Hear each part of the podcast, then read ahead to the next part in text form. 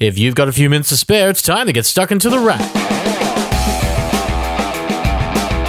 For the first Friday of March, you're tuned into The Wrap, Australia's fastest technology roundup, and one of the only roundups you can listen to comfortably on your phone. This week, though, your phone might be feeling a little envious, and there's a great reason why. This week was Mobile World Congress, the time for all the big mobile announcements to be made for the first half of the year. It happened in Spain as it always does this time of the year, and most of the world's popular phone manufacturers were there, revealing just what they have in store for the next few months, as everyone fights to be the best mobile brand around. For instance, Sony revealed its latest Xperia smartphones, two more in a range that veered from the boxy, heavy, bezel friendly designs of the past and went for longer full view screens this year.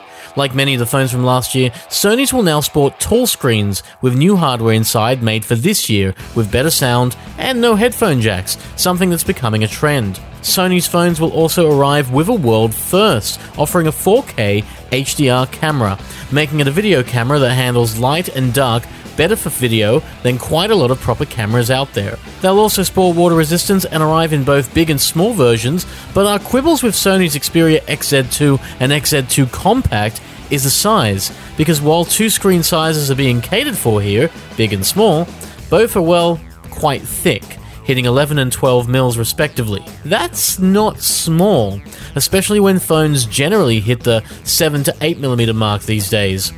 We'll reserve judgment until they're out, until we're actually reviewing them, but we expect we won't have to wait too long. And not waiting long is pretty much consistent in the industry, with both Alcatel and Nokia showing mid range and budget phones that you won't have to wait long for either.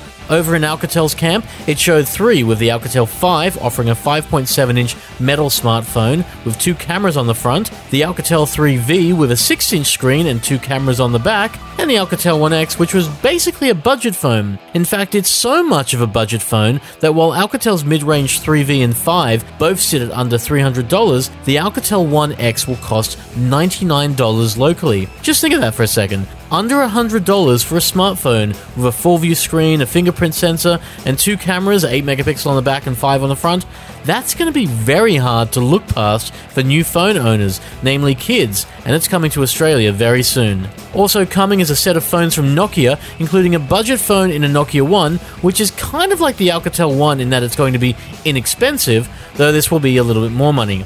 Really, Nokia's focus is on the high end. In fact, this year, HMD plans to show that the Nokia name can still represent quality, with big screens in the Nokia 6 and Nokia 7 Plus, while a glass and metal bodied Nokia 8 will arrive in the Nokia 8 Sirocco. We'll see these as early as May, where stores are looking like they'll grab them as outright phones, though we'll let you know if that changes. And while these all looked like interesting phones, the real focus of Mobile World Congress wasn't on the smaller phone companies, but really the big ones. And in the battle for the best, there's one that stands out Samsung.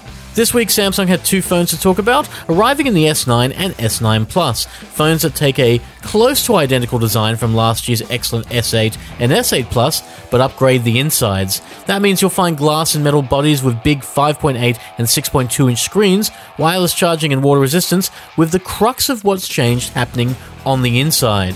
On the inside, there's either going to be a Qualcomm Snapdragon 845 processor likely for America, though Australians will more than likely see Samsung's homegrown Exynos hardware, and both will be able to jump onto 4G networks operating at a whopping 1.2 gigabits per second, something Australian networks will actually begin to support this year. The camera, though, is what received most of the attention for the Galaxy S9. Think of this as a smartphone camera that behaves, well, more like a proper camera with the ability to switch apertures. That means you get a low f1.5 aperture for low light and portraits with a soft background, and a more standard, well, most of what's close is in focus f2.4, potentially improving the camera for all types of photography, day and night. You'll get the chance to see if the S9 is all it's cracked up to be very soon, as both S9 and S9 Plus arrive March 16th, which honestly isn't that far. And Mobile World Congress held a few other surprises, such as a SanDisk 400GB microSD, which is a positively staggering amount of storage, while Telstra revealed its plans to make 5G networks a real tangible thing, offering just under 400 megabytes per second. That's a lot to look forward to, and it's just the beginning, because with new tablets from Huawei, new gear in the Internet of Things, and basically just new stuff across the board, there's just so much coming. That's good news for us because we like reporting on the news and reviewing gear, and it's good news for you too. And that's it for this week. You can find out about these stories and more at the pickr.com.au website, and you can find out more about the show through other podcast networks such as TuneIn, Stitcher, Apple Podcasts, and Pocket Casts. The Wrap will be back next week for more technology as fast as possible. Until then, have a great week, a lovely weekend, and all that jazz. We'll see you then. Take care.